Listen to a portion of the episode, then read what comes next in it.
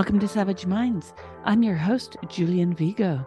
Today's guest is Jennifer Sharp, an award winning director, writer, editor, and graduate of NYU Tisch School of Arts. She has directed two narrative features, which accumulated over 30 awards between them and achieved critical acclaim. Her narrative feature, Una Great Movie, was released on Amazon Prime, and her documentary, The Chasing of a Great Movie, won the 2019 Vision Award at the Roxbury Film Festival and spawned the four part doc series Dare to Dream What You Cannot Imagine, for which she is currently in post production. An all around filmmaker, Jennifer's editing credits include various feature films, and she was the art director for A Haunted House 2 and Warner Brothers Within. Her deep understanding of the various aspects of filmmaking strengthened the quality of every project she takes on. After having an adverse reaction to the COVID vaccine, she found herself mandated out of society and cast aside by friends and family. At that moment, she believed it was her responsibility as an artist to tell the stories that no one was talking about. She picked up her camera and created Anecdotals, a compassionate film exploration of the nuanced vaccine debate. I welcome Jennifer Sharp to Savage Minds. I have two subjects in the world I hate talking about, and this is definitely the number one. I am so angry about what was done to us. And your film, yeah. which we're going to discuss, oh, breath of fresh air to me, because we were like, well, let's just kick in, because let's just kick in here, Jennifer. just, I know. I am like, I have, no, I have COVID Tourette's. If there could be a new disease diagnosis that will let Dr. Fauci handle, it's called yeah. COVID Tourette's because I have a really hard time not cursing around this subject. It mm-hmm. has had such a lasting effect on my family, especially my son was four years old. What moron thought two things? Let's lock up society, you know, and four year olds, they'll be fine. They bounce back. You know, those people like, they bounce back. Uh, no. no, they don't. And uh, the other thing I love to quote, and mind you, I'm a leftist. And I have mm-hmm. worked in the People's Republic of China, and I know there are very good things about that country. But in what planet did any Western democracy ever say, let's follow China's human rights example and do what they're doing? I know. it's ridiculous. It's uh, ridiculous. Uh, gosh. Well, oh Jennifer, God. thank you for coming on the show. And I have to say, before I even saw your film, I wrote you because just seeing you speak about your film and I know it's sort of cheating, like the Cliff Notes version, but I was like, oh, I want her on the show because it didn't even matter if I were to have seen your film, which I have now seen, and didn't agree with some of it or whatever. The the point is that your work is getting at which I don't know if you know of Topher Field's work. He's been on the show and he did the film on uh, the lockdown in Melbourne. Both of you have something very similar in your films because even though he's talking about a specific lockdown and you're talking about this vaccine, uh, air quote. Every time mm-hmm. I say vaccine, I'm using air quotes around it unless it's something real. And um, you both address the mediatized and governmental and this very large orchestration of lies that was beset upon us all. Such that what I really loved about your film is how you address this issue that is most sensitive and will cause people to get up from the dinner table or in most likelihood since everyone's still locked down block someone on social media because they did not agree with something that they said. And yet you go at one point in the film maybe two-thirds in you use the paradigm of the nurse the two nurses ah. as, as it were who Yep. You, a friend of yours who said that she is not going to have anything to do with anyone who does not get the vaccine because she's put her life on the line. I'm paraphrasing here. Yeah. But then you cite another nurse who, in fact, and I know of others here where I live, and people who aren't even nurses but work in hospitals who have lost their jobs. I know one woman who was 18 months away from retiring and said no. And she suffered. She was not paid. Yeah. Now, this is all because they all saw what you and I have seen is that this isn't a real vaccine. Like they're not idiots. they know that if if you need a booster every 3 months, it might not be a vaccine without the air quotes, you know? right. Right. So I, I'm wondering, obviously your film explains how you even came into making this film and in fact the interview I saw you give but if you could for our audience talk about you're you're a narrative filmmaker. You don't tend to focus on documentary but you went ahead and did this. Can you just discuss that? Yeah i i am. I i i had said i just finished a feature film that's fiction that's comedy I, you know, it's still deep. I'm a very thoughtful person. So all my films have like this underlying thought provoking stuff going on, but I do mm-hmm. it in like a quirky, a quirky, cerebral, comedic way. And um, so I just finished my comedic fiction film. It was just released on Amazon. Um, and so that's what I should have been promoting. So the whole six months that I've been making anecdotals, I have neglected. I'm like, I've like it's like I have two babies and I've totally neglected the first one, which I'm mm-hmm. really feel really bad about. But this new baby came that was like a little more special. mm-hmm, mm-hmm. So uh, the new baby is anecdotals, and I just I so I didn't want to make uh anecdotals because I wanted to put my attention to my last movie. I also didn't want to get blacklisted. Because mm-hmm. it's a fragile the film industry is fragile and like if i finally get a shot at something and they're like oh that's that anti-vaxxer we can't have her represent our movie as director like you know and i'm just like i could really be screwing myself but in the end it, it became no a no-brainer Mm-hmm. Too many things were happening that were wrong. Too many things were happening that most of the leftist people in my life had no clue were happening and wouldn't even acknowledge they were happening when I tried to tell them. And I would just be like, Do you understand this is happening? Do you understand that they're not recognizing natural immunity and they're making us get the shots and they're locked down? And do you understand we can't get exemptions? And do you understand, you know, just all this stuff that like more and more does not make sense? Like another thing, the nurses, right? Like mm-hmm. they were, the nurses were not allowed they lost their jobs. Doctors, people in hospital lost their jobs if they weren't vaccinated. And then suddenly they changed the rule that if you were vaccinated and you tested positive with COVID, you could still go to work um you know like that was literally a law but if you weren't vaccinated you lost your job. So you know it's like wouldn't you rather have a not vaccinated negative covid person working on you than a vaccinated positive person? Because they were so short staffed they changed that rule. Like then i'm like do you guys realize how ridiculous and nobody realized it and nobody would even have listened to me. And as i started to talk i felt like a crazy person. So the artist in me the filmmaker in me was like you know what? Instead of like beating my head against the ground trying to get people to listen who don't want to and everybody thinking I'm crazy. I'm just going to make a movie. And it's funny, I called this, it's not true, but I said this yesterday in an interview and I kind of liked it and I kind of didn't like it. But I was like, the movie became kind of my love letter to the vaccine advocates, mm-hmm, mm-hmm, you know, mm-hmm. where it's kind of like, hey, you guys, like, if you if you love me or if you have an open mind just listen to my story. Like i'll be gentle with you but just this is the journey that i went on. Don't you understand the questions and don't you maybe have a couple more? So that was kind of like how i went.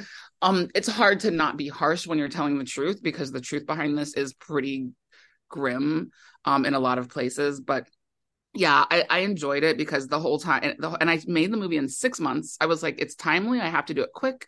I also don't have any money. I don't have any energy. I just finished my last movie. I don't want to do another one. I so I was like, I'm going to do this as quick as I can and for as little money as I can. Like I'm going to ask some people for money, and I'm not going to spend any more than I get. And so that kind of dictated the scope of the film and in the end, I just went in a hole for six months and just made it. I was like psycho obsessed with all the information. I was drowned in it, but it was really interesting to me. And it was really fun. Actually, as an artist, fun is the wrong word, but exhilarating to tell my story and to have the truth and have nobody interrupting me and be able to say it as clearly and concisely as I wanted to put it. Um, and then I came out of this six month bubble um in September with a finished movie and an invite to screen it. I got an invite to screen it like 2 months before, 3 months before I was even done. And I was like, "Sure, that sounds like a good finishing date." Screened it, got a standing ovation, got a um a, an award, and this was in Minnesota and then I flew back to Los Angeles and had like a six hour panic anxiety attack, cried, and was like, What did I just do? it was fun making the movie, but now I'm putting it out there and I'm in front of people and I'm stepping into a world that's crazy. And I, I had all these second thoughts, and my face is all over the film. And I was like, Oh my God, I don't think I should have made this movie. And I, ah, uh, yes, I, no, no, I can, I can understand that. I make documentary as well, and I'm a shy person, even though I talk to people, I do this podcast, I write, I say outrageous things. That line between the personal and the professional is something I've always maintained.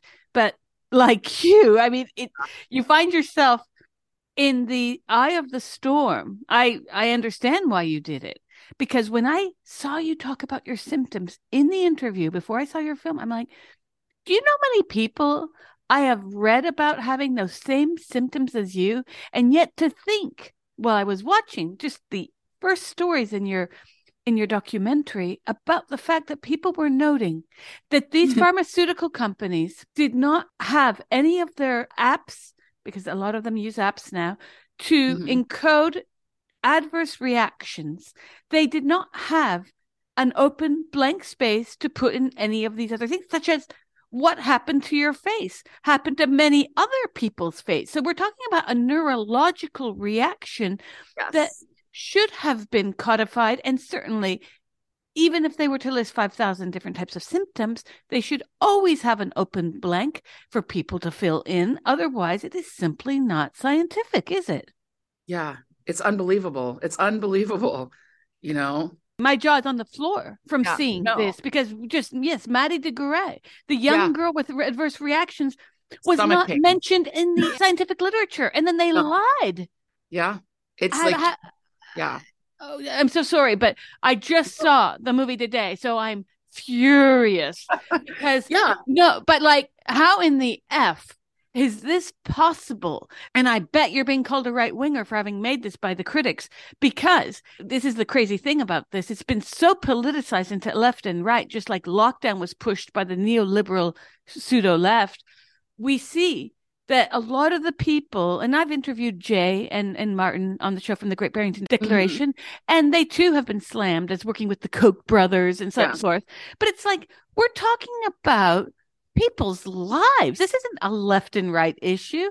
And yet we know that anyone who you show this very well in your film, who mentions the medical malfeasance, especially if they're in the medical field, will risk losing their professions forever.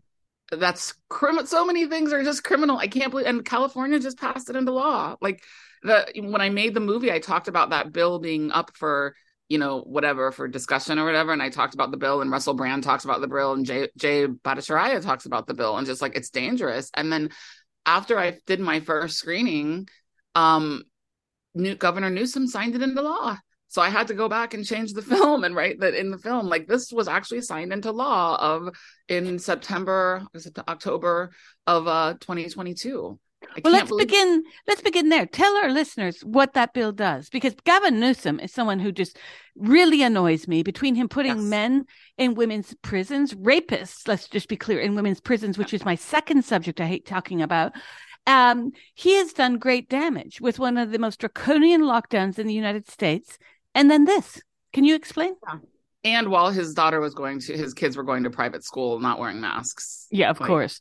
Yeah, I mean all the hypocrisy. But anyway, yeah, no, there was a, a, a bill that was put up to the California Senate legislator about saying that any doctor who provides misinformation um, to their patients about COVID nineteen that goes against the the narrative um, is at risk of losing their medical license and will get reviewed by the California Medical Board and is at risk for losing their license.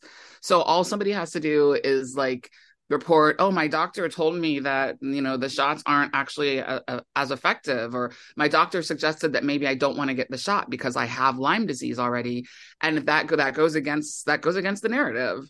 And that mm-hmm. doctor will be reviewed by the medical board and can lose their license. So now doctors are afraid to speak up about other options to say anything against the and they already were afraid i mean they already like you couldn't get an exemption they if you gave an exemption you were you could lose your license i mean that mm-hmm. was just happening but now it's a law and one of the things that you know one of the lawmakers who passed it there was like a lawyer or something you know who passed it and i heard her interviewed and she was like you know, and they were like, well, it's, you know, it's all, it's not, doesn't really change anything, you know? And she's like, and it's just for COVID. Like the weird thing about this law, it's COVID 19 misinformation. And I'm like, okay, if this law was legit, shouldn't it just be any doctor who gives a patient any misinformation about any disease? Like could lose their license? Yeah, why exactly. is COVID 19? Like, why do they have to specify COVID 19 on this bill? Because it's a, it's a shit, it's a it's not it's horrible yeah i'm watching my mouth too no so, no no wait we can curse i just get so okay. angry yeah. about this because no yeah. it is shit the whole thing has been it's, it's been vectoring towards one unique disease and one political narrative around this disease this is against honestly, it's against the First Amendment. Uh, uh, yeah. Let's not even talk about medical malfeasance. How right. on earth can we have a country that is uh, uh, ostensibly uh, enamored with the right to free speech, but we have a governor who has truncated this. This seems to me to be quite illegal. Uh, is there going to be a challenge legally to this within the Supreme yeah. Court? You think? Yeah, I think there's. Thank God there are groups that are doing it, but I don't know how long that takes, and it goes into effect January 1st. And I should say it's not just Newsom. I mean, Newsom it passed the Senate, it passed the leg- the California legislature. Like it's then it became up to Newsom to either sign it or veto it. Mm-hmm. You know, and so when he signed it, it was passed into law and it goes into effect January 1st. But the fact that both the, I'm not really, is it, I think Senate and House in the state, I think we have two sets. I'm not the biggest, uh, but mm-hmm. um it passed like it, so every, it passed like all the lawmakers here in California or, you know, the majority passed it so that it could even get to this, to the governor's office. And mm-hmm. that's scary. That's scary. You know, like well, it is because if they watch your film, I really challenge the lawmakers in, and not just in California, but all over the world to watch your film because yeah. my job by minute 15, I'm not someone who has to take pauses from movies. And I did the nasty and watched that Jeffrey Dahmer film, and I thought I was going to get sick before I watched. I thought this is going to make me ill. Well, it did at certain points, but your film made me sicker in the sense of, and that's a mm. compliment, by the way, but it, it did in the sense that watching, you really loaded the first part with all of this testimony that is necessary to capture your viewer because you, I imagine, were cognizant of the fact that you're going to be not speaking to the converted as well here. Yes. And it hit me over my head and this was good because I'm someone who already knew about a lot of the vaccine damage. And I myself, I've never been an anti vaxxer. I hold a certain criticism for people who won't get well known vaccines that will keep their children from getting very serious illnesses because I just don't think it's enough to say, well, polio's gone. Well, no, the reason why polio, you know, like we can have that discussion, but this was never a vaccine. And we even noted, I don't know if you saw this, that the CDC sneakily this year changed the definition of vaccine. Yes. Yeah. Yeah. The CDC changed it. I mean, they were changing so many things on their website. I mean, they're just and as, and then suddenly the narrative is, oh, we just didn't know, but now we do. I mean, of other things they're changing, and like it's like things are just changing, and no one cares. And it's like, yeah, you're changing the definition of a vaccine. Like, just be mm-hmm. honest. Like, I, mm-hmm. I just don't understand. Like, it's okay to be wrong. It's okay to be unsure. There's enough people that were so excited to get this shot that they didn't need to lie to make people get it. Like, let the people who are willing to get it get it and keep doing studies from there, but don't mandate it. Like, it's just like, I mean, and that's there's another question like should you actually let anybody get it if you know that it's actually not you know doing what you said it would and the trials were were not working. So maybe it shouldn't be out at all to anybody but right. just keeping it keeping it more simple on a basic level. What if you know you tell people hey we don't know. We don't know about long term but we think this is a great thing. And anybody willing you know then do it. Like but people there was a baby in the baby trial in the six month old trial. I forget how old like eight months a year or six months a baby who had a seizure after the um after the shot. And this was in the trial. And the baby had a seizure, had two seizures.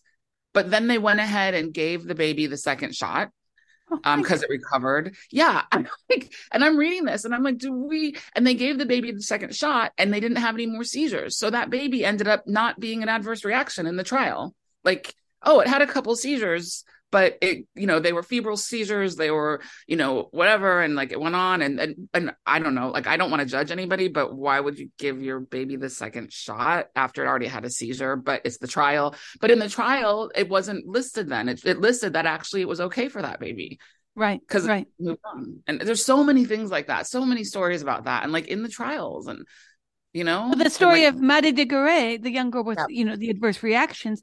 Not only was she not mentioned in the scientific literature accurately, they downplayed her adverse reaction. And then her mother says something that really got me. She says essentially that in the trial of the, this vaccine, there were no free-form spaces for participants to list negative or severe reactions, and then Pfizer, the FDA, and the CDC have never spoken with them Right. What the F? I just thought this is unconscionable.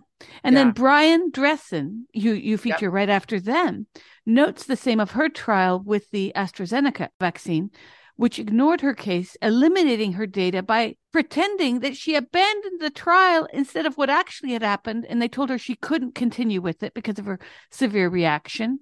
Yes. They did not yes. allow her to continue the study but they included her data. Well, they lied. They yeah. said that she abandoned it. Yeah. Now, this is not only medical malfeasance, this is way beyond that.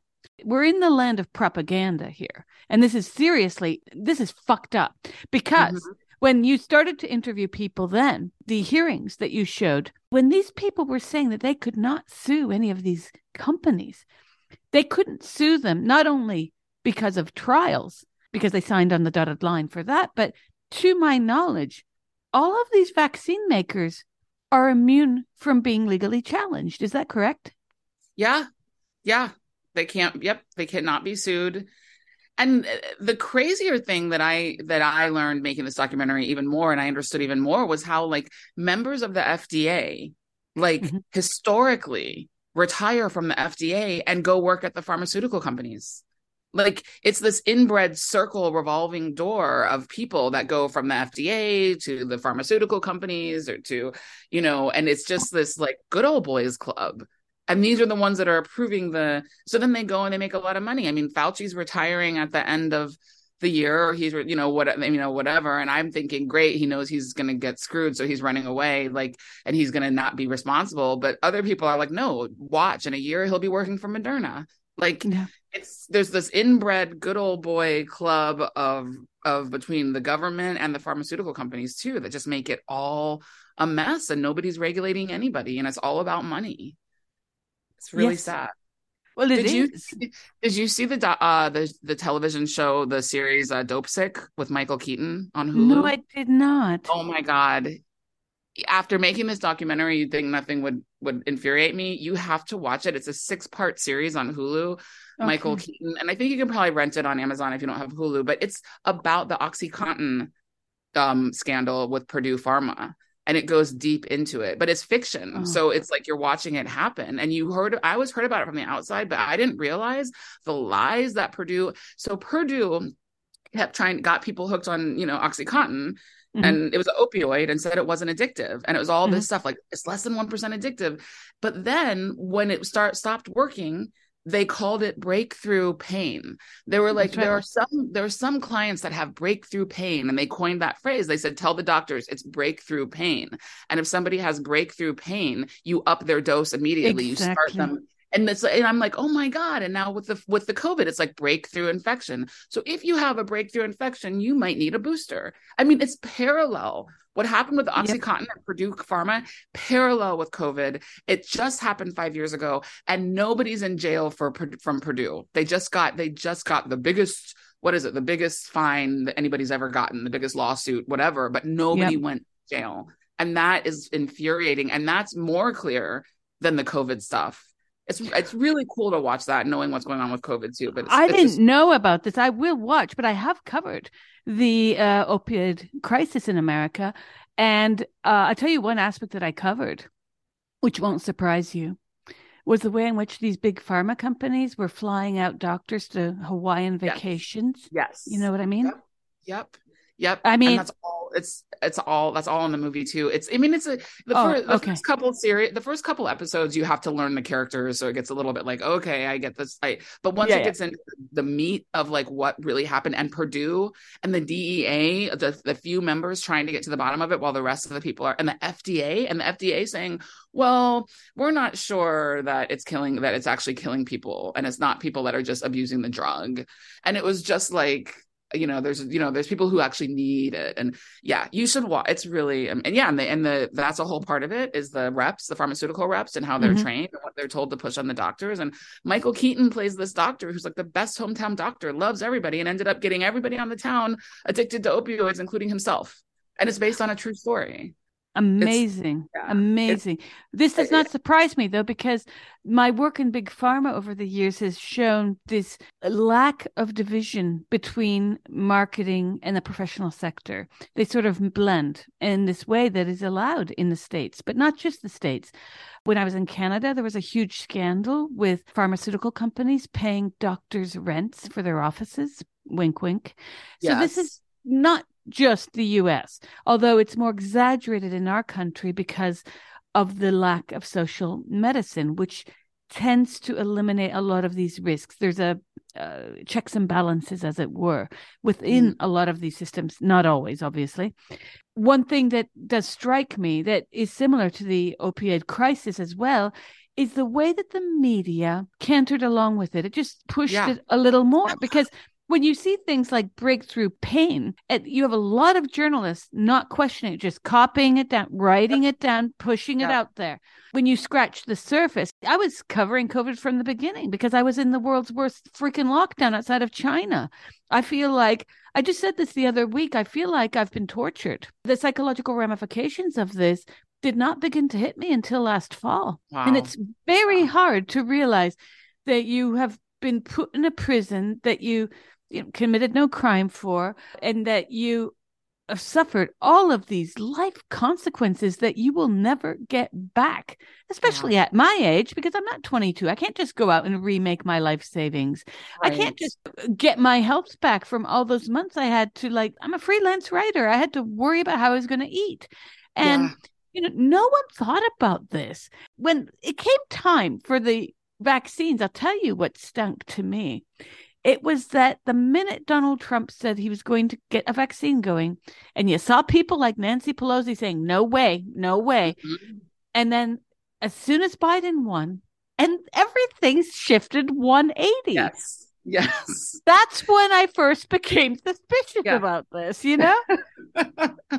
yeah, it's it's insane. It's like, okay, now you guys trust it and now you guys, you know, and I, you know, one of my friends was like well it's you know when i was trying to tell her about it and she's like it's for the great it's a public health issue.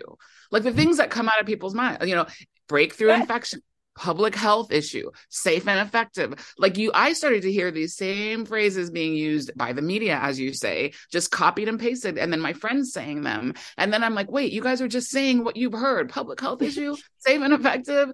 Like you know follow the like, science. Yeah follow the science. Yeah follow the science. And which was the stupidest thing the stupidest thing.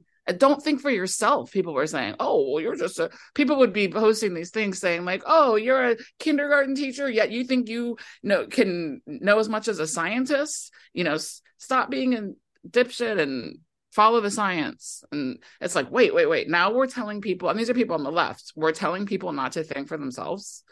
We're mm-hmm. telling people because you're a kindergarten teacher, you can't think, you're not capable of thinking for yourself. So just let the government tell you what to do. Uh, I couldn't believe it was coming from pe- from people I knew who were intelligent. Yeah. You know, and, and many on the left, right? It was, I mean, I never thought I'd say this in my life because I was like, yeah. I cannot believe A, I missed the 1980s, and B, that the people who've had our back have, mathematically speaking, overwhelmingly been from the right. Yeah. And this floored me because I kept thinking I was in political Groundhog Day. Yeah. You know, I I got a I got a personal message on Facebook from somebody yesterday who saw the movie who just was like, "I wanted to let you know that it was really great. Thank you for making it." And just a really nice message. And I mm-hmm. and I looked at the profile picture and the profile picture is a picture of Trump. Mm-hmm.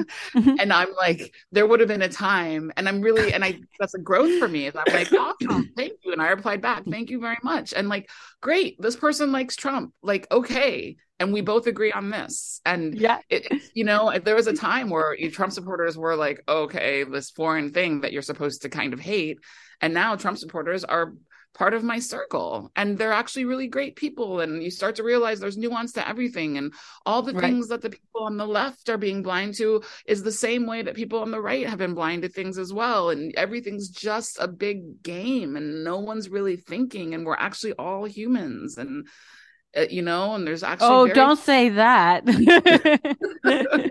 no well yeah no but this is uh, i too have had this lesson in in understanding my former wokeness and i'm like oh yeah. thank god i'm not like that anymore yeah. because this has been i have friends who are very far to the left as i am who've moved to the state of florida because of what's happened in their state yep. and i'm just like blown away by all of it. I was very impressed by DeSantis getting Martin yes. and Jay and others on to form this alternative to the CDC, which really does need to happen. Yep. And you know, th- let's go back though to what you mentioned in the film that's related. The fact is that Pfizer and now others have tried to hide all the adverse refa- reaction data for as much as up to 75 years. Yes. Like they have gone out of their way not only to bilk the public fund because this is a lot of this money is coming from the government which is coming from taxpayers but they have been protected against lawsuits because of these legal agreements they come to with the government and mm-hmm. then they get the i mean this is just chutzpah they get to then decide that they don't have to open up their documents to the public for scrutiny right yeah.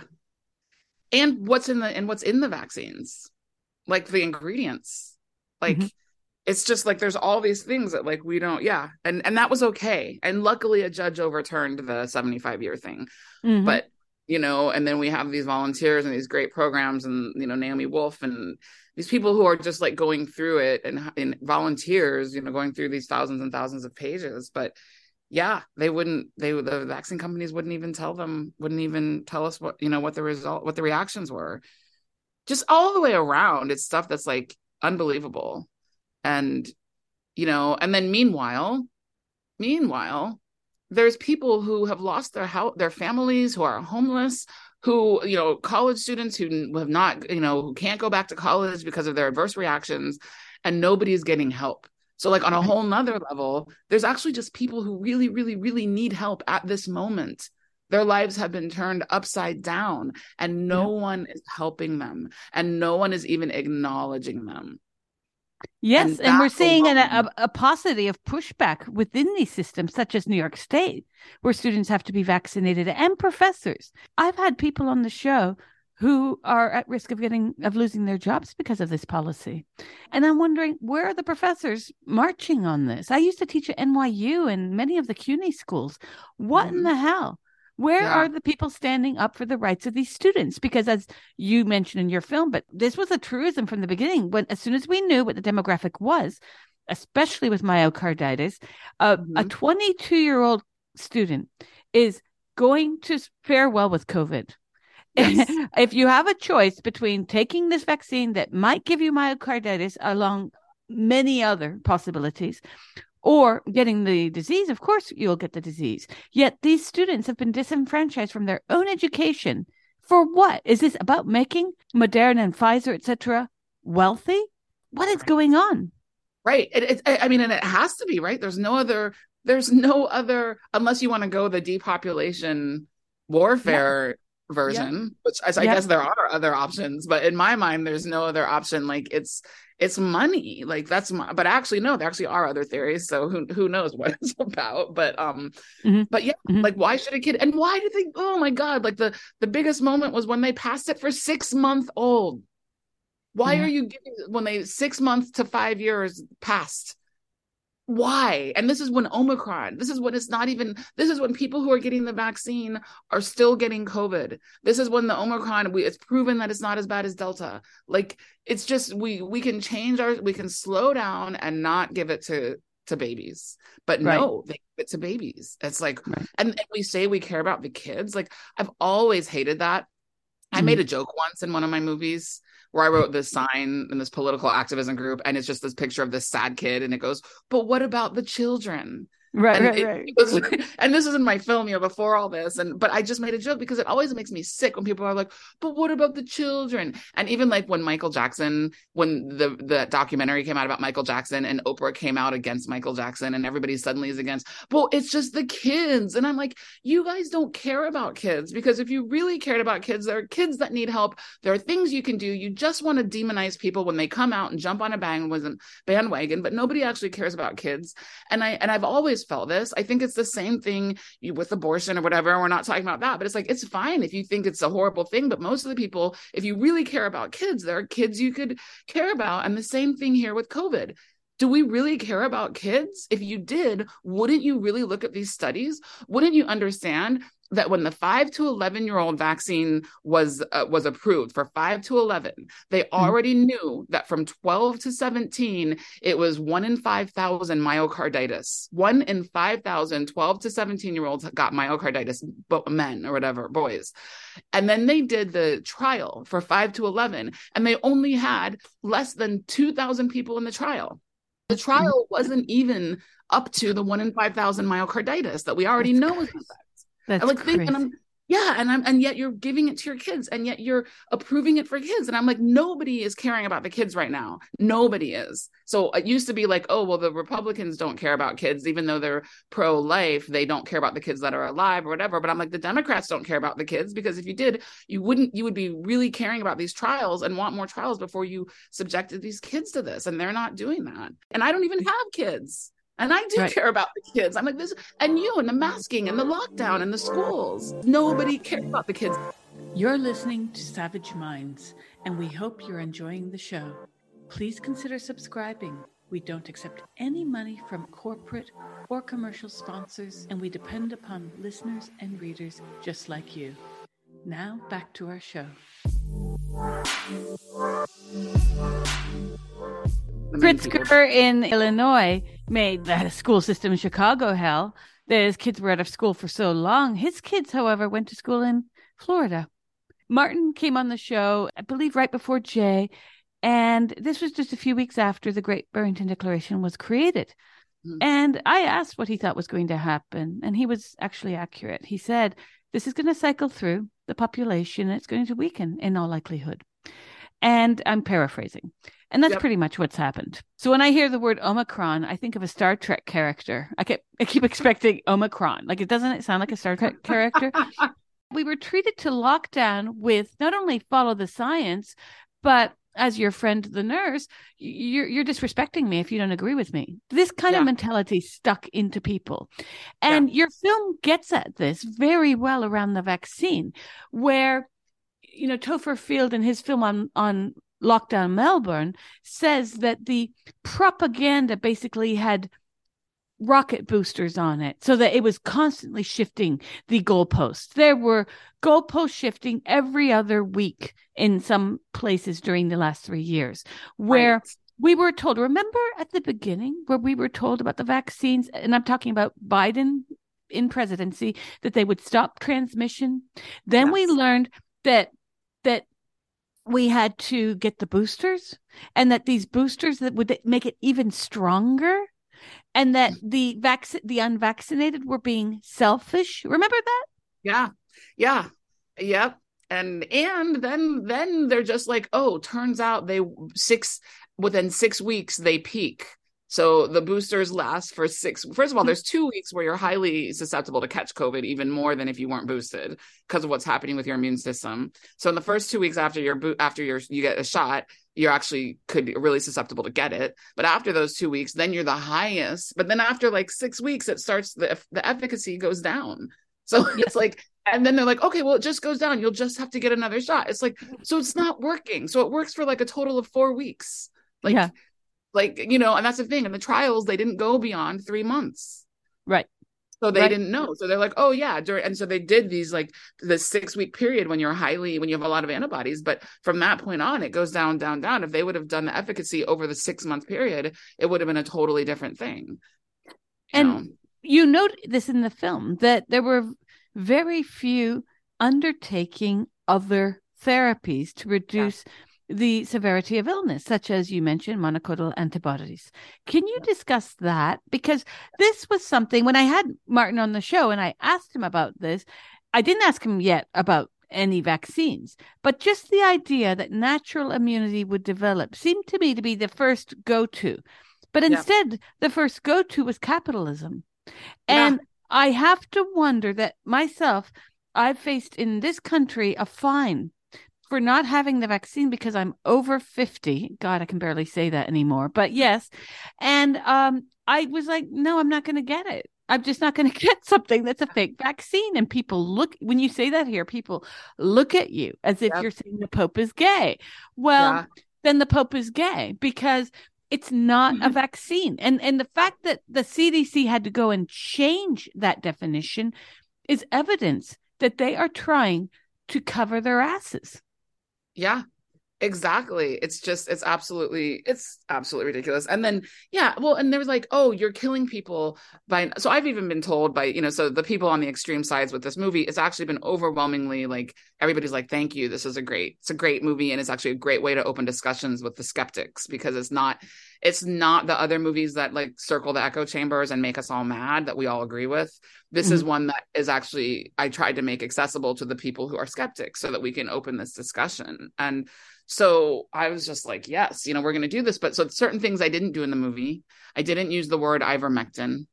Mm-hmm. Um, because you know I didn't want to use trigger words, even though what happened with ivermectin was atrocious to me as well. Like suddenly, people who've never heard of ivermectin are calling it a horse drug, uh, you know, mm-hmm. like on Facebook, oh, who's taking the horse drugs? And like they're basically saying, you know, insinuating it's Trump supporters. And I'm just like, you guys are being such idiots right now. Like, you don't even know this drug. You don't even understand that it's a drug for human and won a, a Nobel Prize or, you know, Nobel. That's the book prize. Why do is that the right prize? I always get confused.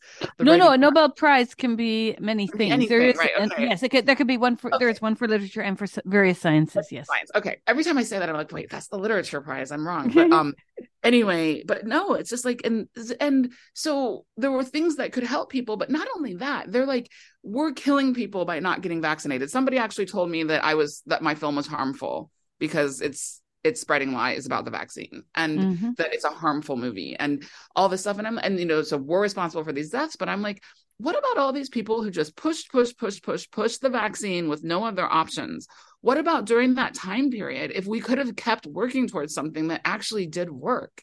And all these people died while we're pushing the vaccine. Like, I mean, I think the government, or, you know, and the companies are the biggest murderers of them all. And and the way they would tell people who got uh, COVID to go to the hospital. I mean, they'd go to the hospital and they'd send them home and they'd say, "Come back when you can't breathe. Come back when you're about to die. We'll put mm-hmm. and we'll put you in a tube and you'll die." Like mm-hmm. they don't tell you to go home and do things. They don't tell you, hey, lie on your stomach. The prone position is what opens areas in your lungs that don't usually open. So if you're losing oxygen, lie on your stomach and suddenly you'll get more oxygen to your lungs. They mm-hmm. don't tell you go for a walk, get sunshine, take vitamin C. They don't tell you how to fight it. They just say go home and when you're worse, come back. And it, it was just well, yeah, people no treatment. That's something you said in the film that I also have echoed uh, early on I was, you know, just so you know, my listeners have heard this. Sorry to bore you, listeners, but in the early days when this happened, and we were in lockdown from 23 Jan, uh, sorry, 23 February 2020, I was like, oh my god, this must be really serious. Like I was like, you know, I wasn't a true believer out of anything other than I trusted what I was being told. Yeah. Very quickly, within two weeks, I realized this was bullshit. Bullshit for many reasons. I was also living in a condominium of mostly elderly people that were partying like it was 1984. I mean, it was just like insane. These people were like having the family over. These were octogenarians, some people close to a hundred. And I thought, if this were really serious, I mean, you know, I, yeah. I was a little skeptical there. Then. I tell you what, uh, like you, I'm thinking. I mean, you you showed that in the film. I did not know that uh, the governor of New York was offering fast food with the that's disgusting with the vaccine. But I'll tell you what, I was very angry that the elderly were used as human shields, uh, propaganda human shield to let them in the door. It was the, the elderly were the Trojan horse. And what better country to roll out your granny and parents are going to die than Italy? Italy is the country that they have i'm sorry to say love this country but there are some really unhealthy familial aspects here and i think the propaganda took advantage of that. And mm-hmm. i mean people do not reason when it comes to when they hear grandparent or parent that's it. If you tell people to swallow blades they will if you just say that'll save your grandparents lives you know? There's this kind of very strange patriarchal structure here that makes people uncritical about these kinds of aspects. And then, did I see Meals on Wheels being rolled out for elderly who were not living anywhere near people that could help them? No, I didn't see anything being done because there has been zilch done to help the elderly. So that was a bloody lie. Then the diet issue, as you noted in your film, and you know, it wasn't just the obese who were at risk, but you you saw very little to zero pushing of any kind of health reforms in any country. Where was Italy, France, or the US or Canada saying, if you make under this amount, you get free passes to the gym? Because goodness knows, since the top three groups at risk of COVID are, and this is not in order, people with cardiac issues, people who are obese, and diabetic. Those yeah. are the three top top groups. And at no time, we know exercise is good for all three. Yeah. Yeah. At no time did you yeah. see any government, even socialist Canada, say, well, let's get people back into the gym. Let's get people doing yoga. Let's get the elderly would have benefited from that. Nothing. Sunlight, yeah. vitamin D. We knew no, that worked. They no, knew no, it. Yeah, they closed the beaches in California. We weren't allowed to go to the beach. We weren't allowed to ride on the bike path by yourself. There's a bike path right by my house that goes all the way through Manhattan Beach, Hermosa Beach, Redondo Beach, beautiful on the ocean. It, you know, and you couldn't even be alone on the bike path riding your bike. It was all closed. It was it was just like what outside. And I play volleyball. I play beach volleyball and we would start to play volleyball at the volleyball nets and um, people would come together and it's just two on two it's four people it could be your family or pod. And what they did is they took a bulldozer and they put mounds of sand on every volleyball court so nobody could play. They mounded it up, piled, it, covered it with sand. this no was under Gavin Newsom's orders, I presume.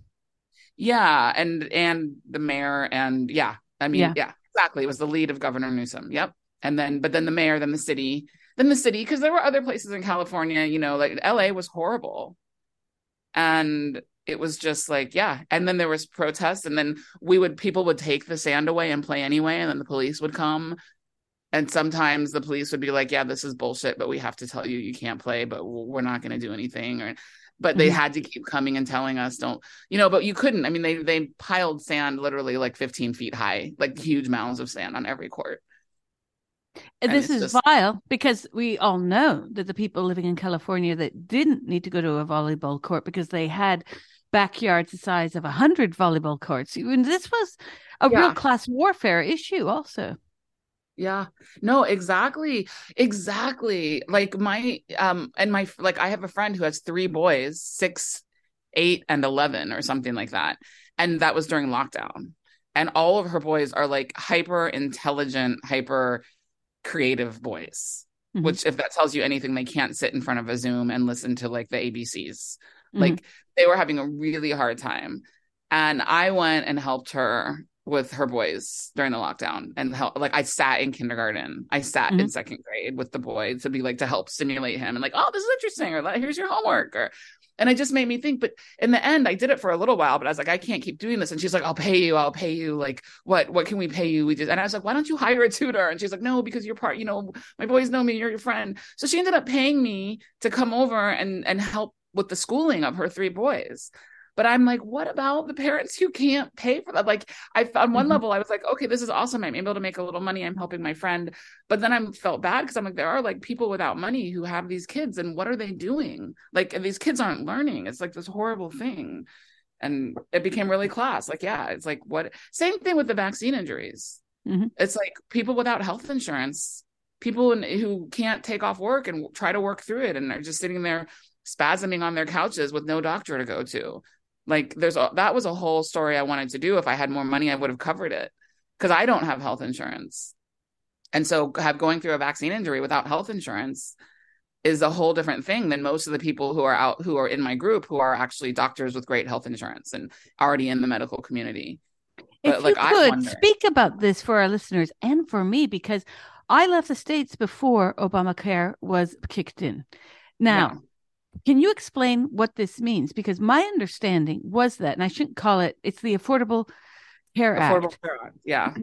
That I thought was supposed to make it both mandate that everyone has to buy into it, but make it affordable. Although, yeah. what I do know is that it's certainly not affordable for many.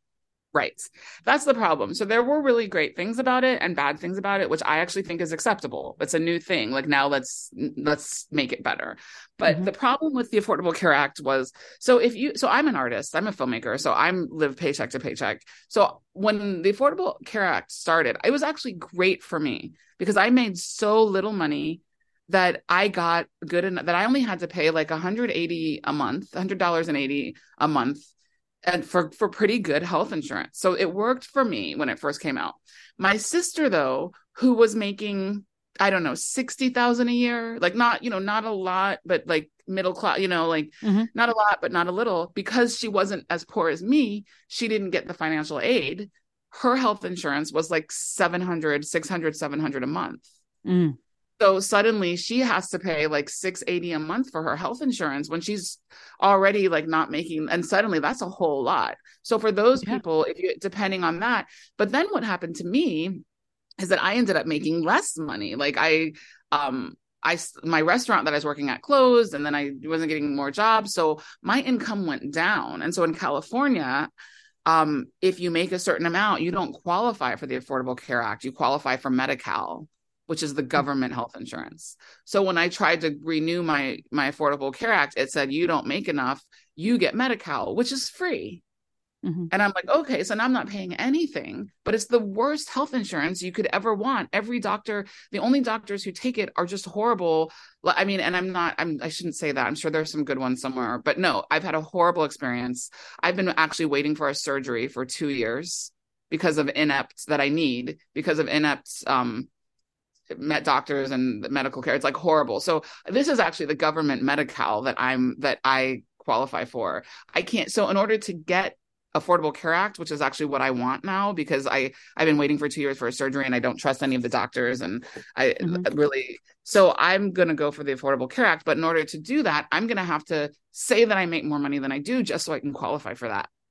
oh my god! No, I just did the math on your sister's salary, and if I am rough rough handing this, so uh, after taxes, she would be basically paying uh, uh, roughly a fourth to a third of her yeah. salary just yeah. in healthcare. That's a lot. It's a lot. And that was what everybody was complaining about. It's expensive. Like they're making us get it and it's expensive. And it is expensive if you fall in this, in the category that mo- a lot of people do, where it's like you're not poor, but you're not rich then mm-hmm. you got to spend this much for healthcare. No, it's there was a lot of problems, but it actually worked for me too. Like it actually was good for me at my income level, and I was thankful for it because I had I had fibroid tumors. Mm-hmm. And I I couldn't I, that's a pre-existing condition, but it's something that a lot of women have, and it's benign, and it's you know it's just you have them. But because of that, health insurance companies were allowed to say it's a pre-existing condition and not cover me. And suddenly, with the Affordable Care Act, I was able to get insurance with my tumors and that was great and it didn't cost me that much so it was actually a really great thing for me um and wow. it's a great thing for some people but it didn't work for every and it was it didn't work for the majority of the people but i you know and instead but i think it makes sense like let's just fix it so now it's still there but you mm-hmm. don't have to have it like trump took away the the mandatory so anybody can still do it but it's their choice okay. Oh, I didn't realize he did that. See, I've been yeah. focusing on the wrong thing. Yeah, um, Trump took away the mandatory. Okay, well, I can I can understand why, given his political interests as well. Um, there's a great, I mean, this is off the subject, but Bill Moyer in the 1980s made a great documentary comparing the U.S. and Canadian healthcare systems. I cannot remember the name, but it's well worth the watch okay, because basically I'll... what he shows is that our system is mired in bureaucracy. So a good 80% to 90% of what people are paying for has nothing to do with the actual medicine. Yeah, I believe and, that. It's, yeah. It's but, the bureaucracy. So I, I, as a victim of vaccine uh, harm, you were not covered at all then. Oh yeah, no, no, and no, I hadn't. I I was I had the Medi-Cal free insurance, but like no, like the doctors are so bad. Like I basically don't have health insurance. I it's basically becomes an emergency. Like if I had to go to the emergency room, it would be covered. But mm-hmm. other than that, like going to a primary care physician, going to a doctor. I mean, I you know I had a I, you know I had a doctor that diagnosed me with lung disease you know, one day and then the next week I got a further MRI and he never, you know, and he was like, "Oh, you don't have lung," but he never apologized or noted that he just diagnosed me with lung disease and now I don't have it. And I just got so sick of that and like waiting. And people mm-hmm. say with Canada, people love to say, "Oh, you want to be Canadian health insurance? That's so so you can wait six weeks." or you know two months to get a doctor's appointment do you realize they have to wait do you realize that there's all and i'm like you know what i've been waiting for eight months for an appointment with a new doctor for the surgery that I already know I need.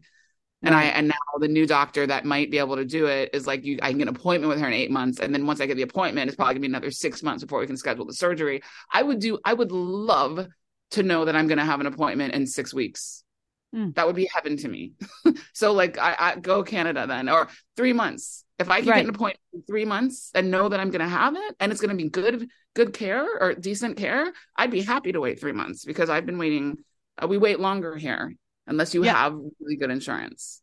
Would so. you think the fact that there are so many Americans who are uninsured, uh, do you think that this played a role in the way that vaccine damage is being held accountable or not? Yes, a hundred percent. I think that there's thousands and thousands of people who who have, have a vaccine injury who can't go to the hospital, who can't go to a doctor, who have not reported it. I think there's also thousands of people who are having a vaccine injury who don't even realize they're having a vaccine injury. My cousin contacted me when he found out about my injury because I posted on Facebook. Um, and he said, Oh my God, like I had a stroke three months ago. It was the day after my vaccine. I never equated it with the vaccine until I read your post. Like mm-hmm. he went to the emergency room with a stroke. He went to the emergency room. He was in the oh hospital God. for two days. It was like two days after his vaccine. Oh and no, God. not one doctor, nobody ever. And he doesn't, you know, and this is like he's doesn't have great health insurance. He's, you know, and I'm like, how many other people are don't have health insurance and just go to the hospital on emergency, but no one's equating it with the vaccine and they can't get help. You know? Yeah. It's yeah. like there's rich, not rich people, but people with money, you know, in my movie who are able to go to the doctors and stuff. But even them, you know, there's a woman who, when I made the movie, was like, well, luckily I have enough money to do all this. But what about people who don't, you know? Like, mm-hmm. but mm-hmm. now, six months later, she's gone through $250,000 of her life savings. Mm-hmm. And she suddenly doesn't have the money anymore of her right. own money. Right. The right. rich people don't have the money to go through this. So the poor people, you know well uh, you know aside from the vaccine issue there are a lot of people as you well know think that this wasn't a uh, uh, this that this was a pandemic, as you, you know, I'm sure have heard, and yeah. it's very shocking when you start to read the data on. But there were absolutely no scientific choices put into the fact that Walmart could be open, but the little mom and pop shop no, and right. you begin to be, as I did, more sympathetic to what so are so-called conspiracy theories because the conspiracy theories are the only things that seem to make sense at a certain point including right. around this vaccine one yeah. thing that got to me is you know i know peter mccullough's work because you know, i've been dealing with a lot of these scientists over the last years and he talks about the fact that the FDA coerced individuals, according to him, to incur fatal and non fatal injuries. And he calls this medical malfeasance, which it is. Yes. And then you note right after that scene about how boosters were pushed uh, uh, alternative therapies. Of course, you didn't say ivermectin, but you did mention monoclonal antibodies were mostly not considered at all. Yeah. So it seems to be that there this was a purposefully designed pro vaccine agenda from the get go. 100%. That yeah, I mean the fact that you have people, you know, that great scene you showed early on in the film with Fauci saying how masks are useless, and then you go back to show how he lied, and then his explanation yes. of the lie. This is unbelievable because yeah. I don't know if you've read the biography about him yet, but you ought to. It's really holy shit territory when you start to get there and his links to the yeah. People who are making the decisions in the US, and somehow the US became this de facto center of parliament for many countries, not just Italy. Many countries were looking to Dr. Fauci. And I'm like, what the hell is this? Since yeah. when has health has health care or public health been decided by one guy in a country over there? What happened to looking at the science? Because this hasn't happened. And I'll give you an example of something that happened to me recently. I had to call the press office of the ISS here, which is our site. It's like our uh, NIH. And uh, when I called up and asked about why they were not reporting the excess deaths these past several months in terms of who was and who was not vaccinated, they said, well, we don't report the COVID deaths in terms of that because we know most of them are elderly, anyways. And I said, excuse me? So, yeah. what you're saying is you're just repeating to me the very paradigmatic basis for what everyone has been saying about not taking the vaccine that we know who's at risk and the vaccine should go to the elderly. And the guy was like well you're not understanding I, I told him to fuck off and i hung up the phone. I was really angry and that's not how i usually am professionally but i got so angry that the number one science body in italy is lying is lying and keeping information off of the public records purposefully because yes. if they put them on the public records, people will see that the vaccine, and this is what you show in your film effectively at one point, that in fact the vaccine data did not show that it was doing anything differently than not vaccine. Yeah. And the real world experience is kind of showing the same thing. Like everybody was clinging to like, oh, it's the vaccinated people who are dying. It's the it's a pandemic of the I mean of the unvaccinated. And but yeah. now numbers are coming out that it's the vaccinated that are dying more. And who cares? I mean, the point is it's not working. I mean, I guess, you know, there's a reason to care about all that, but, you know, it just becomes like, let's find the study that proves that it's for, you know, the unvaccinated or the vaccinated. But it's no, it's, it's, it's not, it's everybody's, it's just, it's not working. It didn't work. And I don't know. Like I, you know, but what was interesting is I was telling a friend yesterday about this documentary, and she's, I know on the left, and but you know, so I'm, I, I call it like I'm coming out of the closet with my friends, and you have to do it gently. um, you can't just be like, hey, here I am. Like, you know, and then people, yeah. you know, like you got to do it gently. And that's how I am about this vaccine stuff. It's like coming out of the closet gently. I have to meet them where they are so that they can, they can take it, you know? Mm-hmm, mm-hmm. So I'm not posting on Facebook, oh, I made this movie. Everybody watch it. People are dying. And like, I don't do that because I know people can't handle that. So I'm actually right. literally one-on-one conversations with my friends. Like, hey, I made this movie that I've actually been afraid to tell people about because it's, you know, and then they have to open up so I was telling a friend yesterday about it, and I was like, you know, it's just my experience, but it's already been banned from YouTube.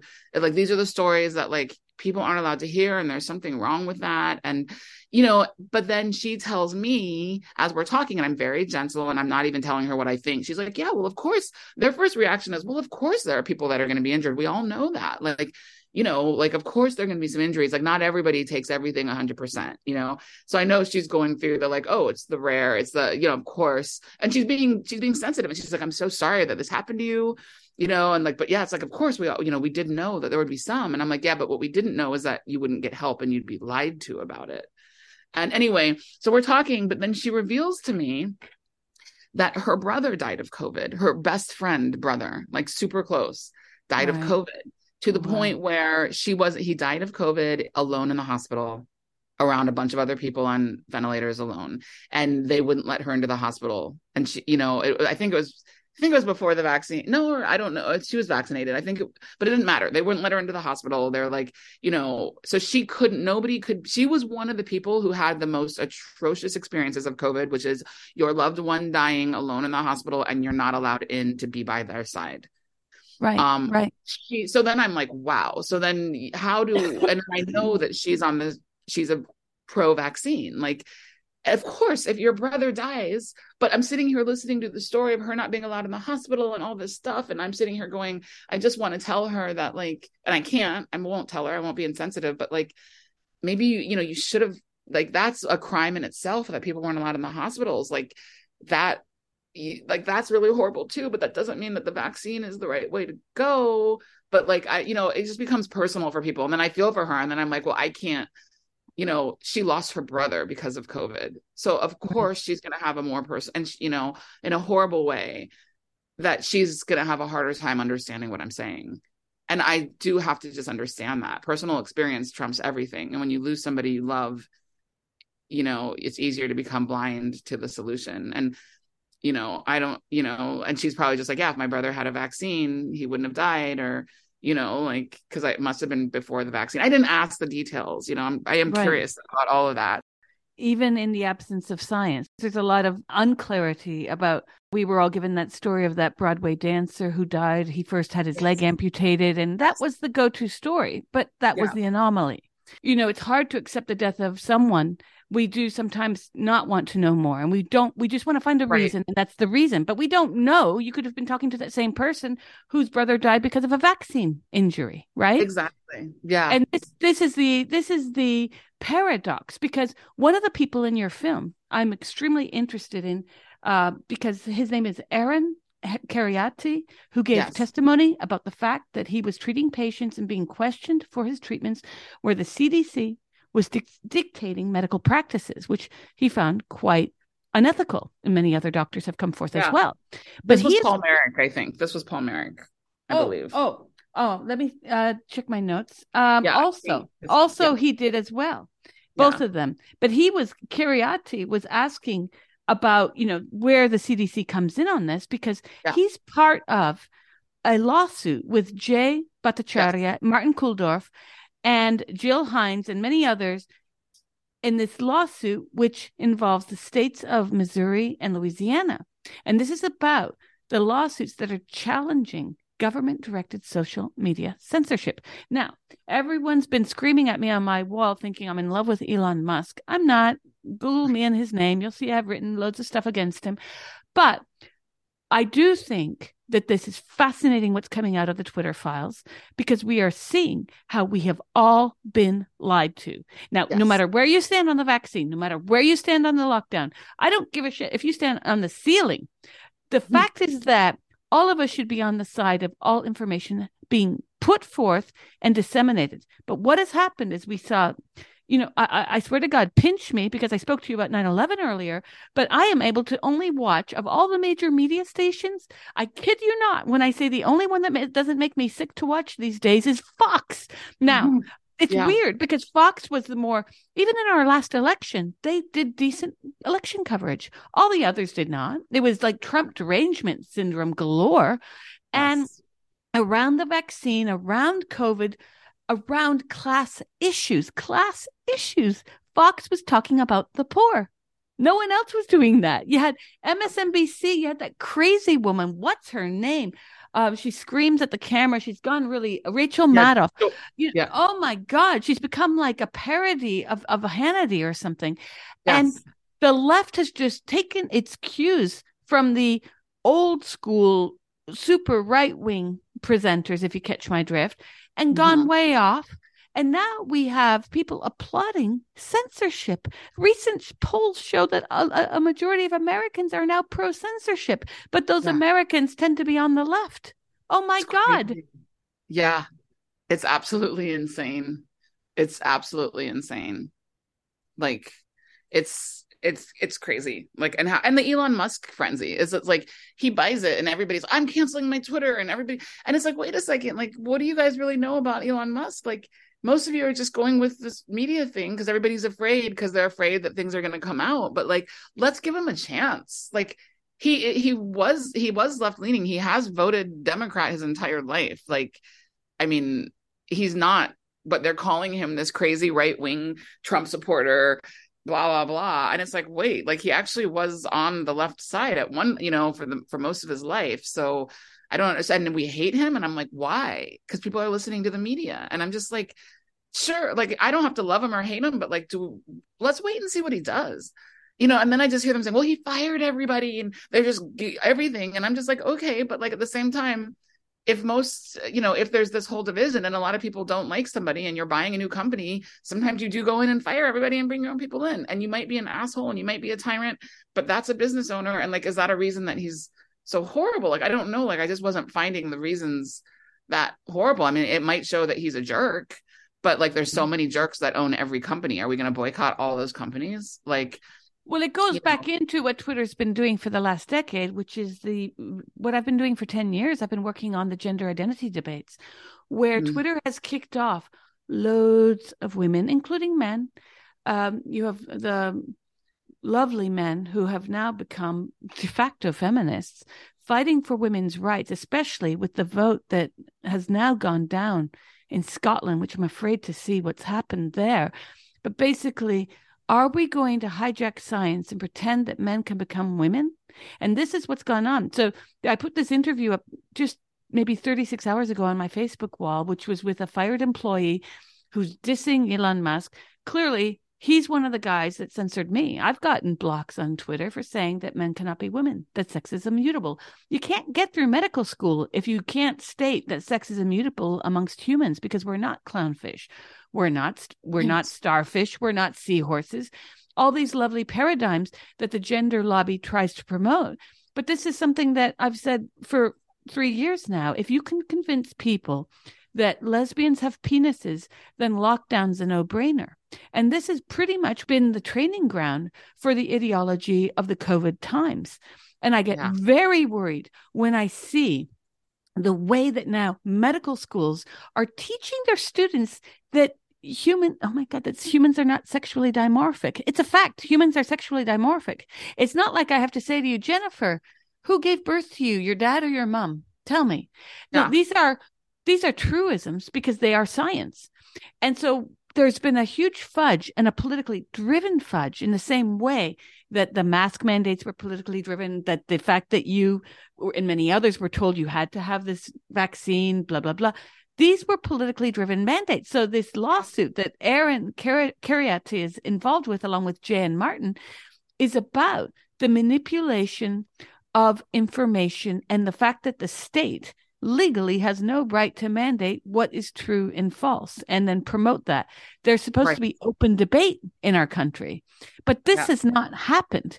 But Jennifer, thanks to your film, thanks to other works of other people, this debate is starting to pop open wide in recent weeks, isn't it? Yeah.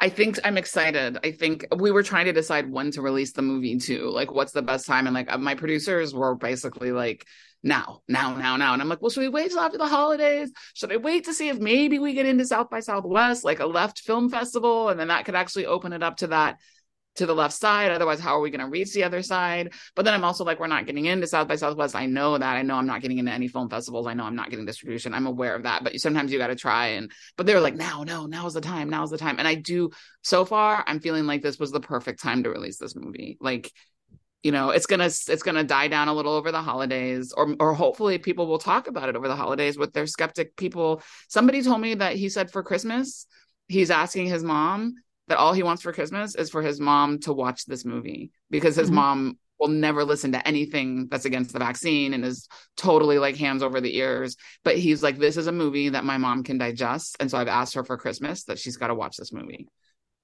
And Wonderful. I'm like, yes. yes. Wonderful.